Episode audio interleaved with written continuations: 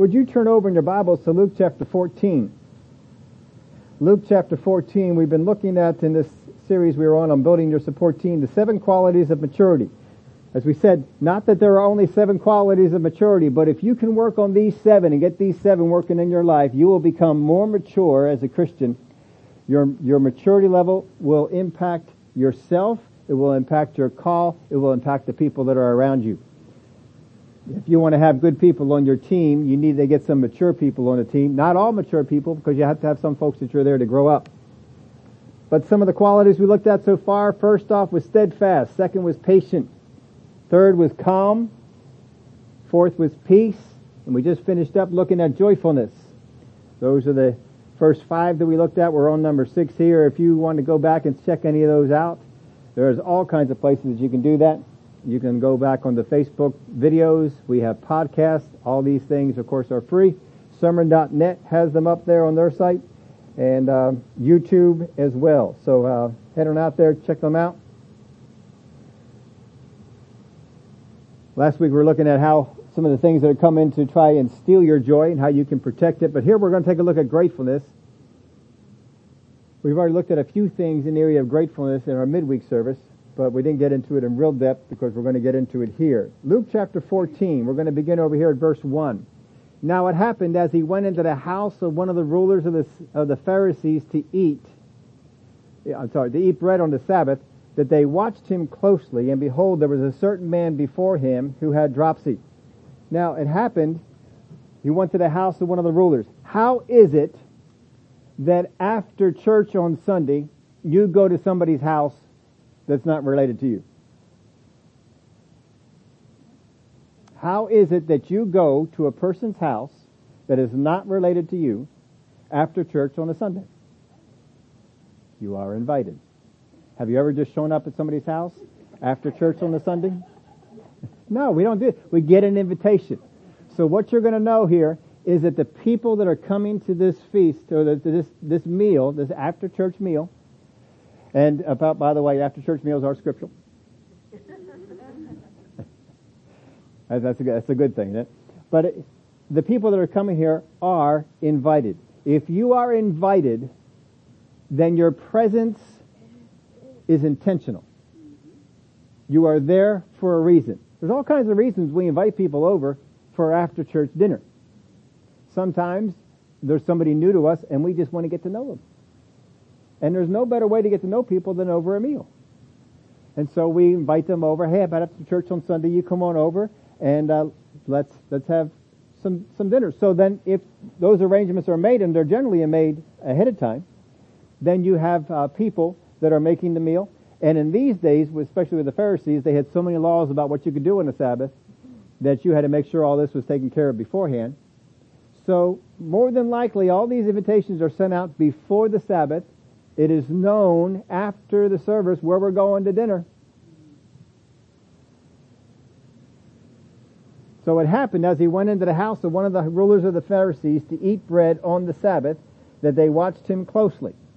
So they watched him. Now they invited him. So one of the reasons you might invite people to come over for church on, on Sunday is number one, to get to know them. Maybe another reason is you already know them and you just want to build up that relationship. You just want to have some more time because if you're going to build up a relationship, you have to have some time with them. So um, another reason, I'm sure that no one here knows this third reason, but it does go on. Sometimes people invite others over after church because they don't trust them. And they want to find out how they can remove them,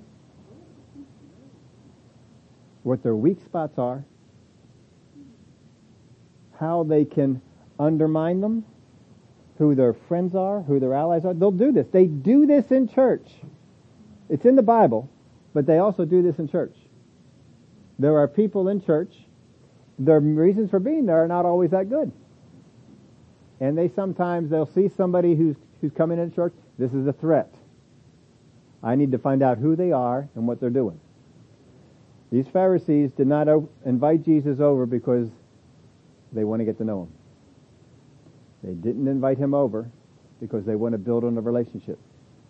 They did not even invite him over because they wanted to learn the things that he could teach them. They invited him over because they wanted to find a way to get rid of Jesus. That's why they did it. Don't think that's a new thing that happens today, and if it shocks you that does happen, believe me, I can tell you it does happen. It does happen in churches. It is a shame, but it does happen in churches. This is what they're doing to Jesus. Because look at this. Look at what it says here. They invited him over to eat, and they watched him closely. They are not, they're, they're watching them closely. If you're watching somebody closely, there's a reason, there's a motivation. You're trying to see something that they do. Now look at this next verse. Don't let this next verse go, go uh, past you here. And behold, there was a certain man before him who had dropsy. There was a certain man before him who had dropsy. Now, I looked up that word before to find out what before meant. Because you all know I love Greek, and Greek can be very descriptive, and this is one of those words. I like this word. It's used 48 times in the New Testament because I know someone out there was asking. 48 times you'll see this word, this word come up. What you'll see from this word, this is a compound word, which is very common in any language. It is made up of the Greek word en and the Greek word pros. Now, get this. This is the word we get from combining en and pros. We get em prosden. En, I'm sorry, em prosden. Somehow the n gets turned into an M. I don't know exactly why that is. I just know that that's what it is. I trust the people who uh, give me the etymology of the word. What this means is in front of, as far as place or time, may mean against, may mean at, before. These are just some of the general, general things. Here is the more in-depth definition. It means in front of or before, so they would be in front of you. They would be, there's a reason for us looking at this. You'll, I'm not, not just wasting time here. It could be in front if you went out and the whole parking lot is before you. It can mean that. The whole region. Sometimes Abraham went out and the land was before him. And God said, look at the land before him. That's Hebrew, but that's the, that's the meaning is there. It may mean in the presence of. It may mean in the sight of or it may denote rank, as in they come before in rank. In this particular situation, when this word is being used, what we know is the location of the man that is in, that is in mind here. So, I have two people that I've uh, pulled out for this particular thing. And so I need my man who has the disease, and I need Jesus. Will you, uh, will both of you come forward for me? So we had this, as this is our, this is our, uh, as, a, as the word put it, this is our certain man. This is, this is our certain man. Where's, where's Jesus? Here comes Jesus. All right. All right. He looks like Jesus. There we go. All right. So here what we got. We, when you go to someone's house, you do what? You go in the door. Because in order to have a house, you have to have walls, generally windows, and a door. So we're, we're going into the door. There's two ways that we can understand this word. One, the sick man went in front of Jesus. This is how the, the, the writers are describing this. They didn't say behind. They didn't say alongside. They said in front, which means the sick man came in and then Jesus came in. The other way it could mean is that he's in the presence of, which means Jesus could be sitting at the table and the man is sitting at the table. Everybody got that? All right, we're going to use you guys again in a little bit. You can go back. That's important for this, this reason. Jesus is there because he has what? An invitation. So why is the man with dropsy there? Because he has an invitation. what you know of the Pharisees, does that lend you to think they would take somebody who is diseased and bring them into their house on the Sabbath? That's not what we know of the Pharisees, is it? So, if they have an invitation to Jesus and an invitation to the man with dropsy, what's their purpose? And we're going to try and catch him. The man is here for no other purpose than we're going to use you to get to Jesus. Just out of curiosity, has anybody ever been burned in a sim- similar situation where somebody in church was out to get you? Anybody had that? Only one. Well, glory to God. Of course, you've been here for a while, so we don't have folks like that. so, behold, there was a certain man before him who had dropsy. How many know what dropsy is? All right, we got a couple people who know what dropsy is. The rest of you don't, and that's okay, because we're gonna we're gonna go over what that is here. So, we're, first off, we're at the home of the Pharisee because there's a dinner invitation. So, a certain man who had dropsy, but he also had an invitation, he went before Jesus. So all the Pharisees are watching him. They invited Jesus to dinner on the Sabbath. And they ordered, they brought in a sick man. So, what we know of the Pharisees, what's their purpose here? We're going to put Jesus in an enclosed environment where Jesus is there with the sick man, and we're going to see what happens. They're watching Jesus. Let's see what he does. They invited Jesus to dinner. They're on the Sabbath. Other Pharisees are there. Other Pharisees are invited in this man. Jesus answered, spoke to the lawyers and the Pharisees saying, is it lawful to heal on the Sabbath? Now this is an interesting question. Is it lawful? He asked them, is it lawful to heal on the Sabbath? If you will do a search in your Bible, you will find out that the Pharisees asked Jesus the exact same question. Is it lawful to heal on the Sabbath? And you remember what he did when he, when he encountered that. This is another time. But look at this, this verse again. And Jesus answering spoke to the lawyers and Pharisees. Did we miss something? If somebody is going to answer, what usually comes first? A question. How come there is no question? Now, who's writing this book?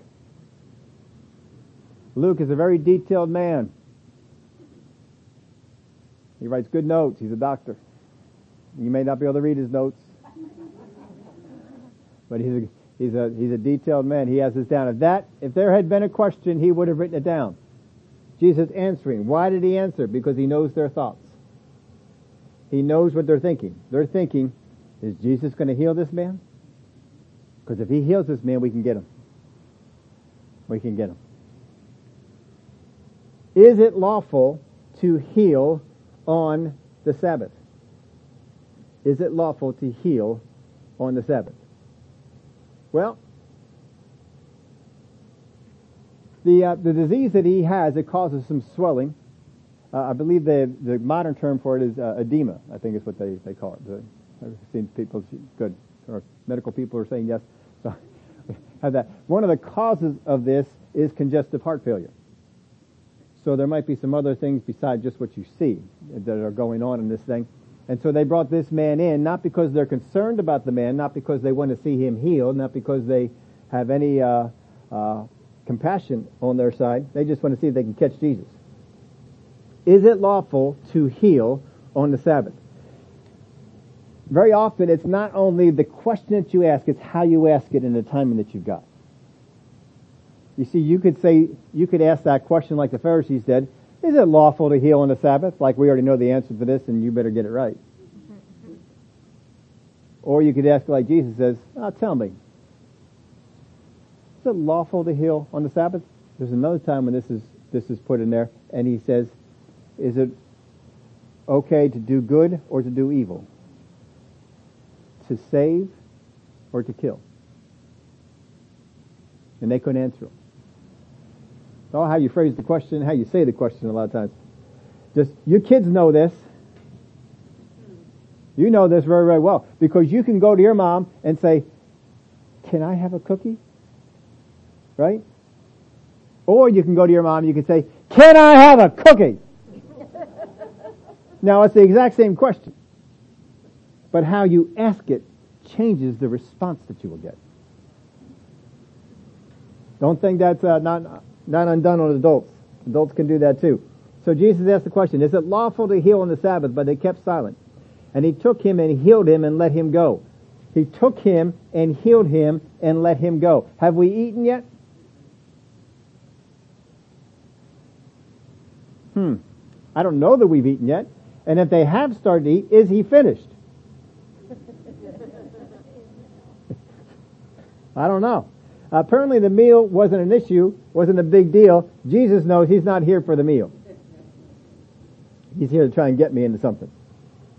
Is it lawful to heal on the Sabbath? But they kept silent and he took him and healed him and let him go. And the man left. He's probably thinking the whole time, I really don't want to be here. I don't know what they did to get him there. Uh, maybe they tried to butter him up and he was thinking, oh man, this is, this is really great. Um, and once he's in there, he says, uh, this is not what I thought it was. Have you ever had that? You got an invitation to something and when you got there you found out this is not what I thought it was. Can I get out? Can I leave? Then he answered them saying, again we're answering them. They're not saying anything. But they're thinking things and he knows their thoughts. Uh, the Spirit of God revealed it to him. He doesn't know their thoughts because he's God. He knows their thoughts because the Holy Spirit reveals it to him. Just like he can with you. Then he answered them saying, Which of you, having a donkey or an ox that has fallen into a pit, will not immediately pull him out on the Sabbath? On the Sabbath day. And they could not answer him regarding these things. Now, here's what we want to get at. We're looking at gratefulness. And um, I was talking about this parable with somebody, and I took purposely the parable rendition that has the least details because we're probably going to, in a, in a uh, few months or so, we're going to spend some time and go through the parable again because it has been a long time since we've been through them, and I love the parables. Oh, there's so much good stuff in the parables. So we'll deal with the one that has a little bit more detail, which I believe is over in Matthew. Uh, but over here, we're just we're just looking at this. I just want us to look at one aspect of this this story here. And here's the first question: Were they thankful that Jesus came to dinner? Were they thankful that Jesus came to dinner? Have you ever invited people out to dinner or the, over to your house for dinner?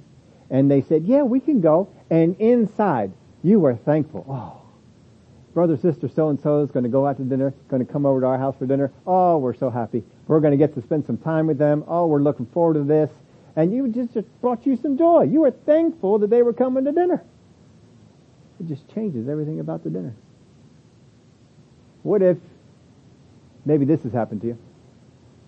You invited brother, sister, so and so to come out to dinner. And now you are so thankful they are coming to dinner. And then brother or sister so and so comes up to you and says, Hey, uh, I hope you don't mind, but I invited brother or sister so and so too. And immediately you're thinking, Oh. well, that changes the day.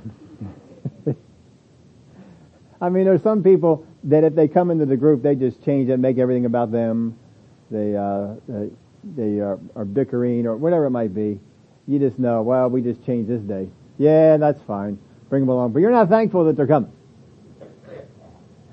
The Pharisees are not thankful that Jesus came. They are glad that he came, but they're not thankful. They're glad because they think we can get him. That's why. So they're not thankful that Jesus came to dinner. Now, were they grateful for an opportunity to learn from the Master? No. If you had Jesus coming to your house for dinner, how many of you would be so grateful? Oh, Jesus is going to come and he's going to spend some time in my house and have dinner. Oh, this is great. Oh, yeah. We are looking forward to this. Is a, I'm sorry, uh, which of you having a donkey or an ox that has fallen into a pit will not immediately pull him out on the Sabbath day? And they could not answer him regarding these things if if you were if you had Jesus over and you want to learn from him, you'd be asking him questions like, uh, "What can we do in this? What is God's desi- desires in the area of healing?" We would be asking him questions along these lines. We wouldn't be trying to trap them. They're not grateful. They're not thankful. Now the reason for it is because in their minds They were exalted and Jesus is criticized. In their minds, they are exalted, Jesus is criticized. You know this just from the things that they do. Because when Jesus healed on the Sabbath, how many of them had good things to say about it? When Jesus taught things, how many of them had good things to say about it? No, they criticized Jesus, constantly criticized Jesus. You do not criticize the things that you exalt. I see, I saw somebody putting on a sweater. Anybody cold? Just a, uh, one, two. I got, I got over here. We're, we're running the fan. this is always a challenge in a in a building. You know, you're trying to to keep as many people comfortable as you can. If it gets too cold, you just let me know. Because you see, the first part of the service, we always try and set it a little bit different than the second part. Because the first part, you know, you're moving around, you're worshiping, and glory to God. And then the second part, you're kind of sitting down. but we can change that up if if we need to. But in their minds, they themselves were exalted. Jesus is criticized. Now you look at your own life. We accept or we fix what we love and what we appreciate. I accept and I fix what I love and what I appreciate. How many of you have a TV at home that has seen better days? Anybody have a TV at home that's seen better? Everybody has new TVs? There you go. Or you just don't care, you don't watch it. we have a TV at home that, you know, uh, you, you have certain things that come on. And on the TV, we have all these lines that go down. You know, just a, I don't know, there's probably what, 30 of them? 15, 20, 30, a bunch of lines. Just, you know, those purple lines for our TV, purple lines that come on down because something is wrong in the screen, its definition, but, um, neither, it's not, a, it's not an exalted thing. It's fine the way that it is. We really don't care that, it, that it's that way. Um, so we haven't replaced it. I don't even know when we, we got that. Christian was in high school when we, when we purchased that thing. Was he in junior high? It may have even been junior high. It's been it's been around for for a while. Uh, but you know, I don't I don't we don't we don't want to fix the thing. My neighbor had a TV not quite as old as ours. It was a I think it was a plasma TV. I think it was a plasma TV. He's he's ready to get rid of it because it's not working. But he found a guy who could fix it. And so he took it over to the guy. He says, "Can you fix it?" And the guy looked it over and says, oh yeah, yeah, we can fix this. He said, I would fix this because this is a better made TV than what they're giving you now. He said, we can fix this. Some of the new stuff we can't fix, but this one we can fix. Said, I think it's worthwhile. I think it cost him three or four hundred dollars to fix it. Yeah, it wasn't cheap. But, um, he decided that this was the better way to go than to uh, spend the money on, on whatever else that he had. And so he, he gave me the story. I love the story that he gave me. He just, he was uh, telling me all the things that were involved in it and and when the thing came, he said, "Can you come on over and help me move?" Oh yeah, yeah, I can come on over and help. I helped him move it on on into the spot, and and it was all fixed up. And he um, has the number. If I ever have something that needs to be fixed up, this is the guy who can who can fix some of those things. But you see, that was I'm not they they didn't exalt the TV, but they but they saw that TV as worth more than what was on the on the market, and so it was more worthwhile to fix that than it was to go get something else because they valued what was old and repairable higher than what was purchased and disposable. Now, that's, that's the value. Whatever it is that you value, you will fix. If you see a problem in your children, you fix it because you value them. There's a certain value that you have for them. Uh, there's things out there that you you don't fix. How many of you have some some things in your house? If it breaks, it's out. You're not taking up any more space. You are gone. Because I don't value it. I don't, I may not even replace it. I just, you know, we, we send it out. And, uh, it, it depends on what, what kind of value you put on it. Because the things that we value, the things that we esteem, we either accept the faults that are there or we fix it. One or the other. The rest we criticize and denounce. If you don't value something, you will criticize and denounce it. You look at people that are out, outside, they don't value church, they criticize and denounce it. The people who do value church, they want to get involved, they want to fix things, they want to help things, they want to make things uh, go better.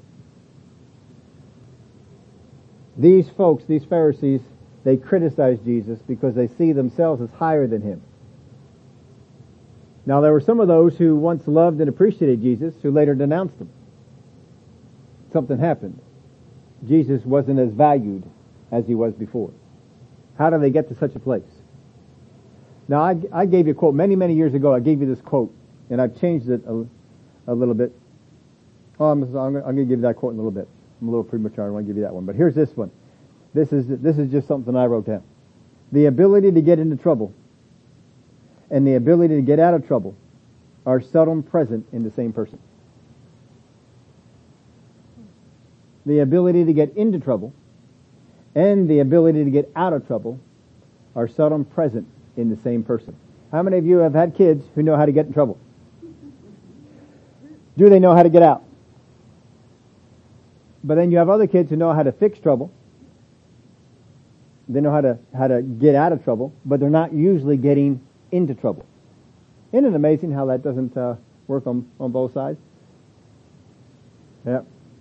There are, there are people out there that will, that will do that. Now these, these folks, these, these Pharisees, these are people who can get into trouble, but they can't fix anything.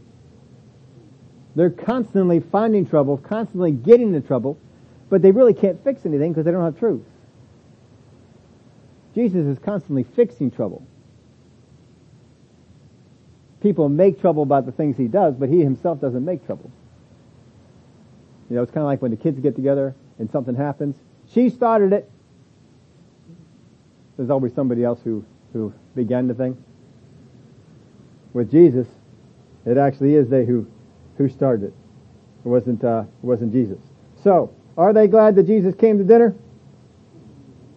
No. Now, you'll notice that on the, the little subtopics I gave you here, uh, we try to get a little cute on these. But here on this one, you want moi to sit where? You want me to sit where? This is what Jesus goes on to say. So he told a parable to those who were invited when he noted how they chose the best places, saying to them. So this is what he noticed. He had come in to dinner. He had come in to dinner and he's watching them. They're watching him. Now we find out he was watching them. And when he watched, what he watched was some of them took seats that are honored seats. We may not understand this because we don't have it quite to the degree that they did. But they had certain settings, the head of the table, uh, to the right, to the left, and then working their way on down to the foot of the table. That's the lower end of the, the spectrum of things. And so some of the people that would come in, they wouldn't sit at the look, the, the foot of the, they would go right up here to the, to the, to the top. Now, of all the people that you know are invited to this, the man who's sick, the Pharisees, the leaders of the synagogue, and Jesus, to you, who's the most honored? But when they came in, how many of you can picture in this story that they defaulted to Jesus to have the place of honor? I don't think that happened. And Jesus probably didn't stand up and fight for it, saying, hey, I need to be in the place of honor. Uh, he probably didn't do that at all. He probably just took the, the seat down there at the, the lowest honored position. He's probably right down there next to the man with dropsy. Because they didn't give him an honored position. And they're probably sitting right there next to each other. And Jesus is watching them. And after we got through all this stuff about the healing and Jesus, let's just take care of this matter right now. Let's heal them, get them on the way. Now let's get down to business. Let's get down to some stuff. And so Jesus goes on and he tells the parable. I'm going to give you a heads up on this. I don't usually do this, but I'm going to do this today. I'm going to play a song.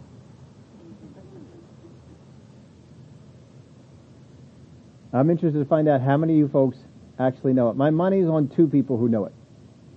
My money's on two people that know it. I'll bet you the rest of you don't. He noted how they chose the best places, saying to them, when you, when you are invited by anyone to a wedding feast, do not sit down in the best place. Are they at a wedding feast? No. They're just at a after church feast. Do not sit down in best places lest one more honorable uh, then you be invited by him. And he who invited you and him come and say to you, give place to this man, and then you begin with shame to take the lowest place. So you went for the higher honor, and somebody else more honorable than you came in. So they said, we got to take you out, put you down here, because the only spot that's open now is down here at the foot of the table. You could have been sitting in a more honorable spot, but you, you were greedy. You took a more honorable place than you should have. But when you're invited to go and sit in the lowest place, so that when he who invited you comes, he may say to you, friend, go up higher, then you will have glory in the presence of those who sit at the table with you. Now I notice there's one flaw in this story. If I'm one of the people that has the mentality of the Pharisees, I'm coming into the wedding feast, I'm going to sit here in the lowest end. Now, somebody better come get me. And if nobody comes get me, I'm mad. And on my way out, you didn't come get me. You let me sit there the whole time. I can see that happening with some, that's the wrong attitude. That's not what Jesus is saying. He's saying you should just come on in and just take the lowest spot. Don't be concerned about the honor of the, of the position that is there. Don't be, don't be messing with that. So he gives this parable. Now in one of those, uh, verse uh, 16. I'm sorry, no, and where do we leave off at? My my page just jumped ahead of me. I'm sorry about that. I'm looking at that and said, we're not up that, after that one yet. For whoever exalts himself will be humbled, and he who humbles himself will be exalted. We all know that verse real well, don't we? This is where it came from. Stay humble. Let other people exalt you, and if they don't, don't worry about it. Then he also said to him who invited him, the one who invited him, he's speaking to him, when you give a dinner or a supper, do not ask your friends, your brothers, your relatives, your, nor rich neighbors. He probably could have put in there, your friend Pharisees, lest they also invite you back and you be repaid. But when you give a feast, invite the poor, the maimed, the lame, the blind. And you will be blessed because they cannot repay you, for you shall be repaid at the resurrection of the just. So with that list that he just gave, he is telling the man who threw the feast who he should have invited, right?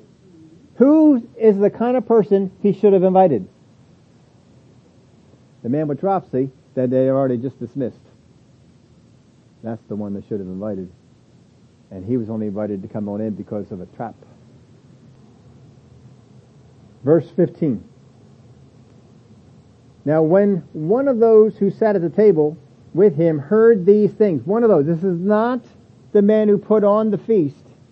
This is not the man who gave the invitation. This is somebody in the group. Could be a Pharisee, could be a leader of the synagogue, could be a friend. We don't know. But it's somebody in the group who is there who says this. He realizes we have all been put on notice here. And so he says, Blessed is he who shall eat bread in the kingdom of God. Have you ever been around people, religious people, who, uh, because they don't know anything else to say, they just say something that seems to be spiritual, but it makes absolutely no sense at all? I mean, really, when you look at this, I, I, my wife will sometimes, she, she has a lot more friends on Facebook than I do. I, I'm just I'm just not not that interested. And she's she's got oh yeah I got this person from Rhema and this person from Rhema and this this person is a friend of theirs and and uh, she's telling me the stuff that they say. But every once in a while she'll say somebody put this up. What do you think of this? And she'll read it off to me and says, man that's garbage. Yeah, I thought so too. She's saying. just make it makes no no sense at all. Look at what he says. Blessed is he who shall eat bread in the kingdom of God. All right, now let me show you how ridiculous this is. First off, if you are in the kingdom of God, how many know you're already blessed? Why are we focused on eating bread in the kingdom of God? We're in the kingdom of God. How blessed are we to be in the presence of God? How blessed are we to be with, with the angels and all the, all the things going on? I mean, it's going to be, you're eating bread. That's what you come to? Really? Because we're at a feast, we're trying to say something spiritual along the lines of what Jesus said, so we maybe, you know, oh, well done, well said, yeah, that's, that's good. I'm sure you have been in groups, you know, somebody says something ridiculous like that, and then other people, oh, amen, oh, that's so good, oh, that's so deep. And, and you're thinking, what in the world kind of nutty spirituality is this going on here? And very few people will call that out, but sometimes you just need to. Because just go back to scripture. This is, blessed is he who shall eat bread in the kingdom of God. Then he said to him, he said to him, he's not talking to the host, we're talking, talking to you. You want to open your mouth? You want to be spiritual? Here we go. A certain man gave a great supper and invited many and sent his servants at the supper time to say to those who were invited, come, for all things are now ready. But they all with one accord began to make excuses. First said to him, I have bought a, a piece of ground and I must go and see it. I ask you to have me excused. And another said, I have bought five yoke of oxen, and I am going to test them. I ask you to have me excused. Still another said, I have married a wife, and therefore I cannot come. Now Jesus is giving this in response to what was going on. We have the invitation. The invitation was given out for this dinner. The invitation was given out for this wedding feast. Here's the invitation.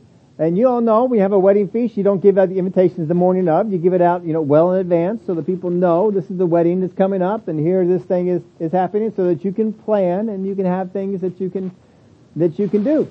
And so the, they all come in for the, for the wedding feast. Or they're supposed to come in for the wedding feast.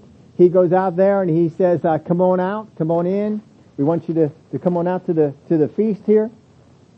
And, uh, they all have excuses. They can't come uh, I'm not going to be able to make it. I'm not going to be able to, to, to go. Now, um, I've asked our children to come on up here and to help us out again. So, um, Lamar is filling in as my, my prop manager here. So if we can bring those chairs up and have the kids come on up here for this, we're going to just uh, show what was kind of going on here with this. Because they are at a meal that, that seemed to require an invitation. So they're, they have an invitation. So he's giving them a story about a meal that required an invitation. You see that? They're at a meal that they're only there because they had an invitation. And he's telling a story about a meal that requires an invitation. The story he gives, no one had time to come to the meal. The story he's telling it to, they're all there at the meal. They had time for this meal. Which means what he's telling them here, y'all can sit down. Now we're all still the same people. Jesus is right here. He's at the head of the table. That's good. Mm-hmm. We like that. And so they're, they're here sitting down. Jesus is telling the story. Now, Max is no longer the man with dropsy because he's gone. He, he's someone else. These are people that are saying, we're going to make him the man who asked the question. So Jesus is, is, is speaking to him. He's telling him this story. And he's just looking at him, but everybody else is, is hearing this story. And he's telling the story how this big event they were given plenty of notice for, and all of a sudden they can't come to people, get this, gotta understand, to people that are sitting at a table because of an invitation. What he's telling them is, Everything else in your life was put on hold to be here. What was the purpose of this, of this meal? Was this purpose a wedding feast? Was this purpose something for the kingdom of God? Remember the question? Blessed is the man who shall eat bread in the kingdom of God. Why are you all here? Why are they all here? Kingdom of God business? trap Jesus business. Each person here, not you guys, ones you're playing, each person here has prioritized this meal against everything else that is going on. We are going to be here at this meal. We have put everything else on hold. And he tells a story of a much more important feast, the wedding feast, that everybody had more important things to do than to come to the meal. So what that tells, Jesus is, is basically telling here to these people, you all have exalted this meal. Now look at the excuses they give. Then he said to them, uh, let's go over to uh, verse 17. And he sent his servant at supper time to say to those who were invited, Come, for all things are now ready. But they all with one accord began to make excuses. The first said to him, I have bought a piece of ground and I must go and see it. I ask you to have me excused. And another said, I have bought five yoke of oxen and I'm going to test them. I ask you to have me excused. Still another said, I have married a wife and therefore I cannot come. Can you play our song? This song, I think, is probably something like at least 50 years old. It, it, it goes back to when I was a kid. They played it for me in church. This is where I learned this, this song from. Go ahead. This is done with Legos. I cannot come. I cannot come to the banquet. Don't trouble me now. I have married a wife. I have bought me a cow.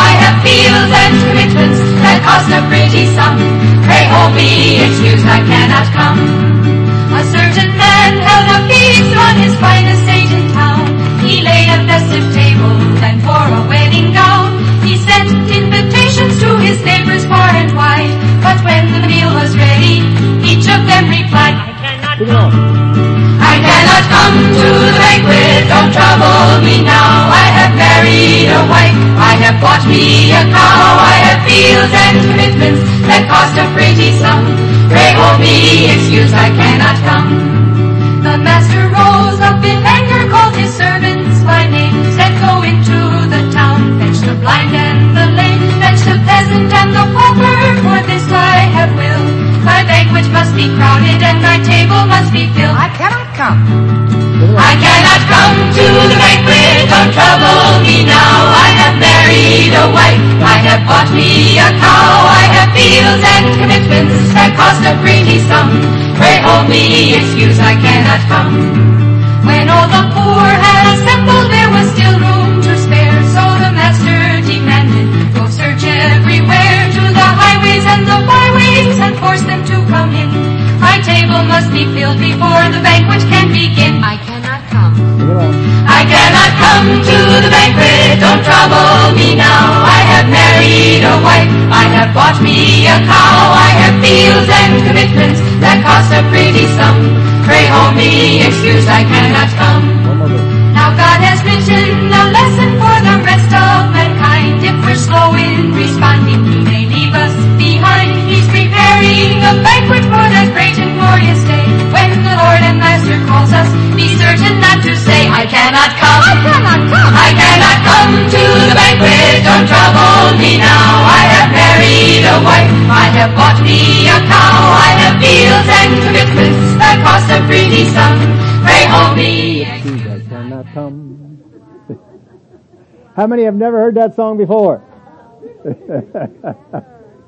Anybody ever heard that song? All right, and tell you, I did not have you peg. I had you peg. I thought Miss Gladys would have heard this song before too. You did? You heard that? Isn't that a great song? to this day, I heard this when I was a kid. To this day, I cannot read this parable without hearing that song. that song is great. I still have the song memorized.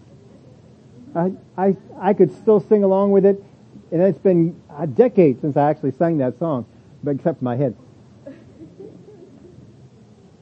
Now, this, uh, we have the invitation that went out to all these people. We have the excuses.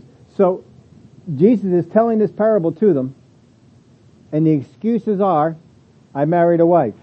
Yeah, you didn't know about that ahead of time?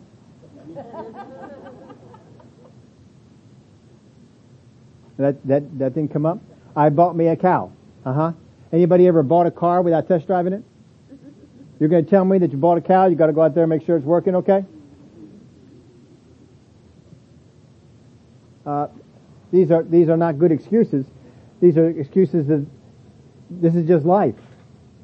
And they're saying that life became more important. Now, when the invitation went out, and Jesus invited people to the feast, and Jesus says, I want you to come to the wedding feast. This is the wedding feast of the marriage supper of the Lamb. I want you to come. I have a special invitation for you. I want you to come. And everybody, Christians all over the world, they got real excited.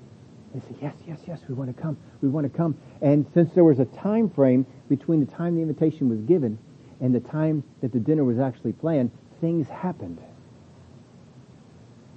And life happened. And what happened was, at the time that everybody got the invitation, this was an exalted event. This was something important. It was a wedding feast. But by the time it came, other things had come in and became exalted over it. And this is what he's, he's talking about. Guys, you're all here at this wedding feast, and you're putting on the airs like these things are important, but other things have come in. Other things have crept in, and they've taken your priority. And no longer is the priority the kingdom of heaven, or eating bread, or having a feast in the kingdom of heaven. That's not where you see the blessing. Right now, you all are gathered here because you're trying to catch me in something that you think will take me down. See, other things have come in. Other things. They stopped being grateful. Thanks, guys. They stopped being grateful for what they had received. They stopped being grateful that Jesus' presence was here. They stopped being grateful that they have an invitation. You can just leave all this stuff there. Sorry. They stopped being grateful that they have an invitation to be in heaven for the kingdom. They, all these other things came in and they stopped being grateful. They were more grateful because they bought a cow or oxen. They were more grateful because they got married. They were more grateful because of things that they purchased. And they're just too busy. It's just too much now.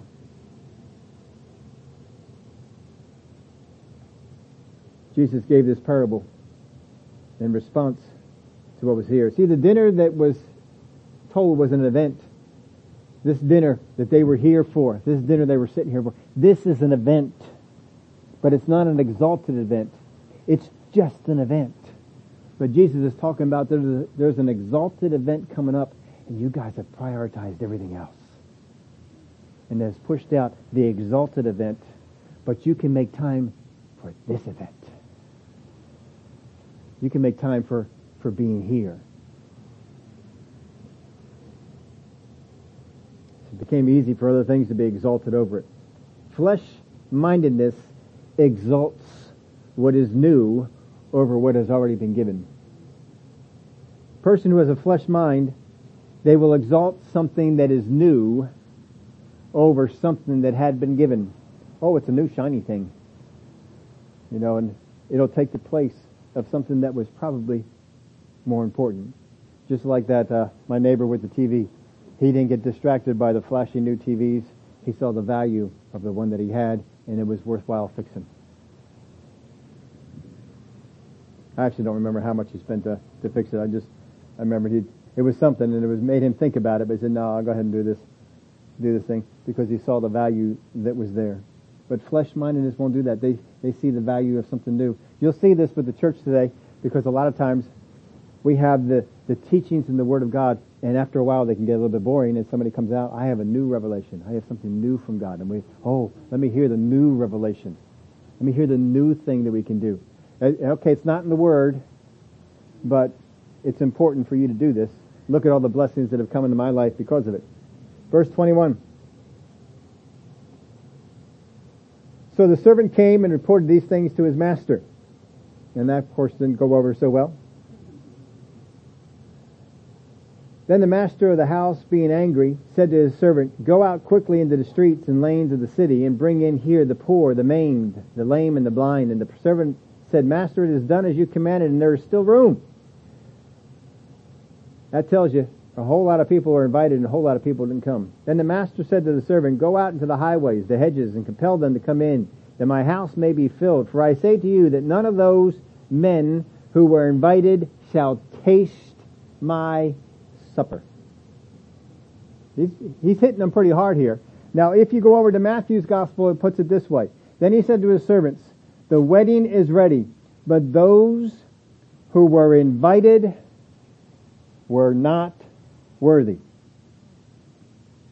The New Living Translation puts it this way. And he said to his servants, the wedding feast is ready, and the guests I invited aren't worthy of the honor.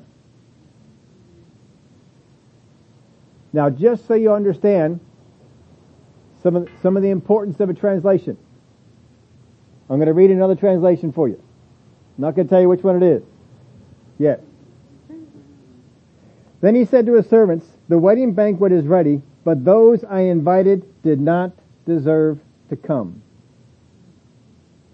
That is a Bible translation. Those I invited did not deserve to come. You read that translation that way. How do you not read this? That God invited people who didn't deserve to come. Does that disturb you? It disturbs me greatly when I read that. How dare you translate this thing? That is not what the Bible said. That's not what Jesus said. You just put words in his mouth. And you just put a whole lot of, uh, lot of doctrine out there that is not true. Those I invited aren't, or I'm sorry, those I invited did not deserve to come. Did he not know as God that they didn't deserve to come? That's not what he said. Anybody want to take a guess as to which one that was? NIV. Indeed. Those that I invited aren't worthy of the honor. How is it that they went from a place of being worthy of the invitation to not being worthy of the honor of coming? Think about it. All we have to know is what's in the story. What in the story tells us that they became unworthy.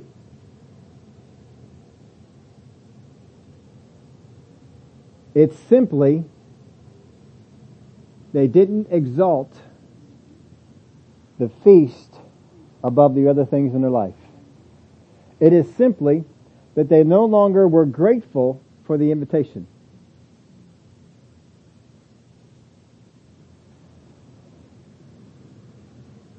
That is it.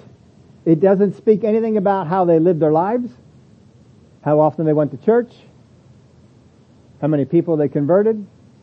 It speaks nothing to that. All it says is they didn't value the invitation. They didn't exalt the event, and they were not grateful that they received the invitation. It became a bother to them. Now you can, you can remember some times in your own life. How many times have you have, uh, had an invitation, somebody said, can you come, we're going to do this, and you said yes, this doesn't mean you're unspiritual, this happened. But you said yes, and then as it got closer, other things came up and it was no longer convenient to go. It became a bother. And maybe you even went up to him and said, is it really important that I go?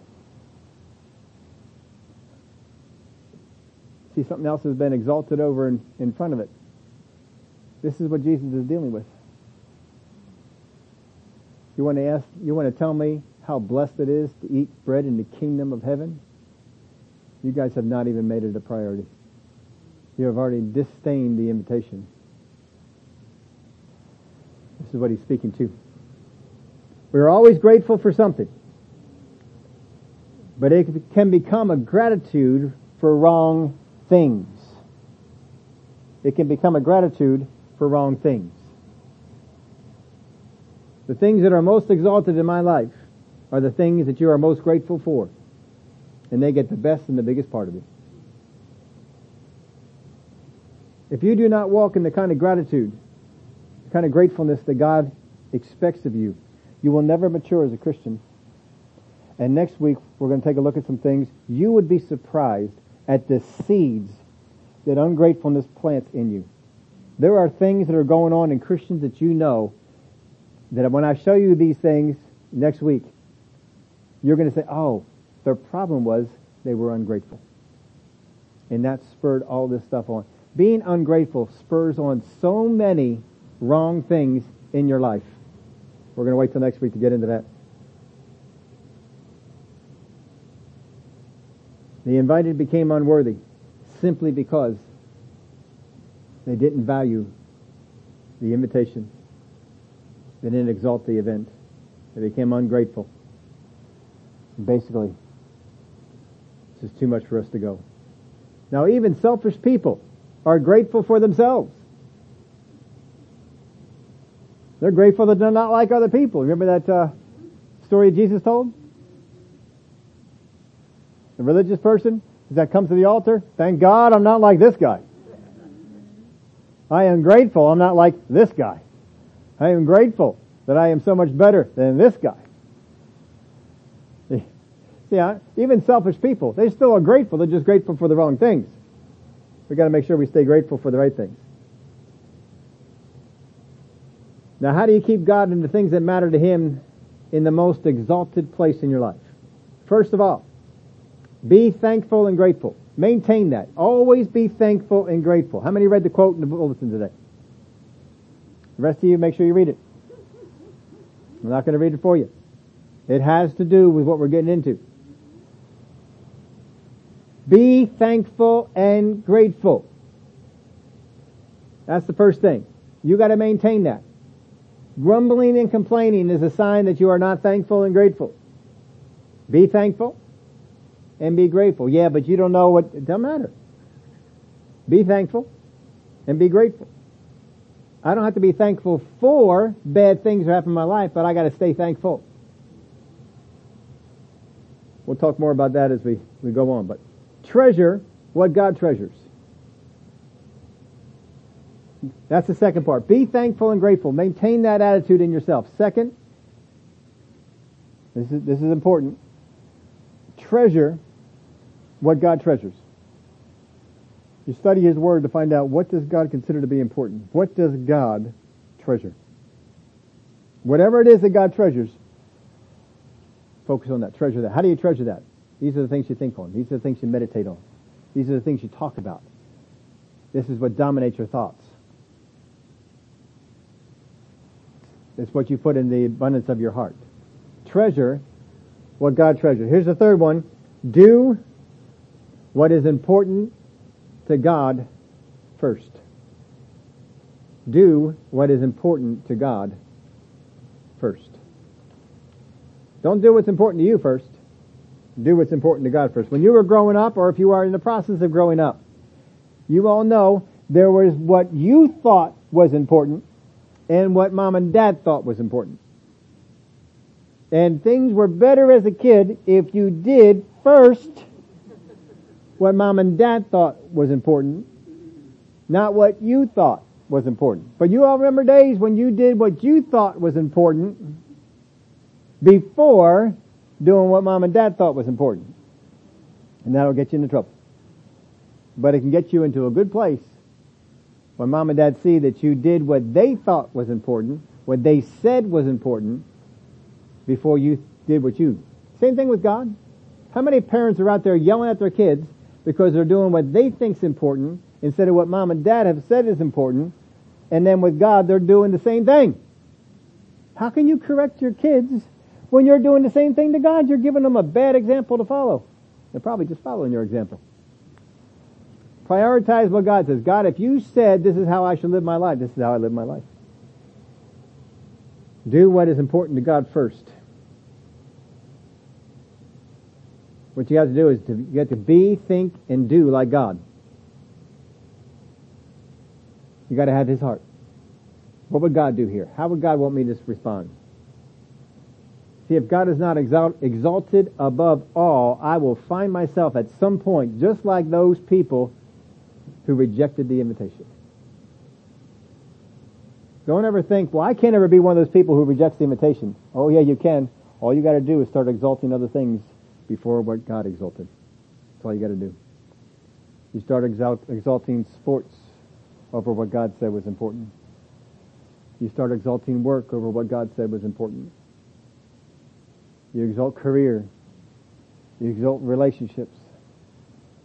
You exalt house, cars, hobbies. If you exalt any of these things over God, it will not be long before you are in the same position as these folks and you are rejecting the invitation. A lot of people were invited. What Jesus is telling you is an awful lot of people didn't come. A lot of people that are not making it to heaven not because they didn't have a way, because they turned down the invitation. They exalted other things.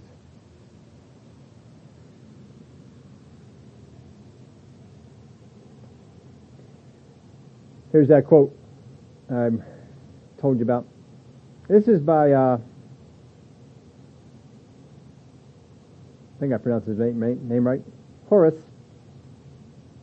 Ad- adversity reveals genius, prosperity conceals it. Now he says this is a, it's kind of called the Italian version of necessity is the mother of invention. Adversity reveals genius, prosperity conceals it. I changed it around just a little bit. I changed it around to this. Adversity reveals genuineness. Prosperity conceals it. When you come into adversity and you maintain whatever it is that you maintain in adversity is genuinely in you. If you want to go around and say, praise the Lord, praise the Lord, hallelujah, hallelujah, and then problems come on, oh dear, oh I'm so worried, oh I'm going to die. All right, what you were saying before, that wasn't genuine. That was fake. Adversity, when it comes upon you, will reveal who you really are, what's really on the inside. It will reveal whether, are, are you a worshiper? Are you really a word person? Are you really filled with joy? Does faith really rule your life? Do you really want to do what God wants you to do? You get down to a place with adversity, it'll reveal it. When things are going good, things are prosperous, you can fake it. But when things get tough, you can't. That's where what is genuinely in you comes out. You can't conceal it. What you have to get to is to get to that place that you are genuinely grateful. It's in you. It's so much a fabric in you no matter what happens adversity wise. You cannot get out of that place of just being so grateful and so thankful. Glory to God. Father God, I thank you for the life that is to come. I thank you that I have that invitation to the wedding feast. No matter what's going on down here, this is not my home. my home is up there and you are preparing a place for me and you just stay mindful of that and you are grateful all the time that you are going to make the devil so mad because he cannot get you into a place of being ungrateful. Would you all stand up with me? Glory to God. Father, I thank you that when we get to ourselves, we move ourselves into that place of just being grateful and seeing the good in everything that is around us and being grateful for it changes our life, changes our relationship with you. So much of the seeds of darkness are planted in the soil of ungratefulness. And they spring up and they grow. And we wonder, how did this get there? Or we became ungrateful. We've received some great honors from you, some great things from you. And just like the people in the parable, we've cast it aside because we bought some property. We changed our life situation. Whatever it might be. Father, help us not to fall victim to that. Those people would have stayed grateful for the invitation that they had. Their problems would not have been there. They would not have been cast out, uninvited from the feast, seen as unworthy the invitation. I thank you, Father, that you made us worthy. We are worthy. We are not going to do the things to become unworthy by not exalting the things that you have exalted, not seeing as important those things that you have spoken to us and said. Thank you for it help that you give us this week. Show us, pinpoint in our life. See, this is an area where ungratefulness is beginning to work its way in. This is an area where you're exalting other things over the things of God. Show us where these things are. Because we want to operate in our life exalting the things that should be exalted and always being grateful. Always having that attitude of gratefulness.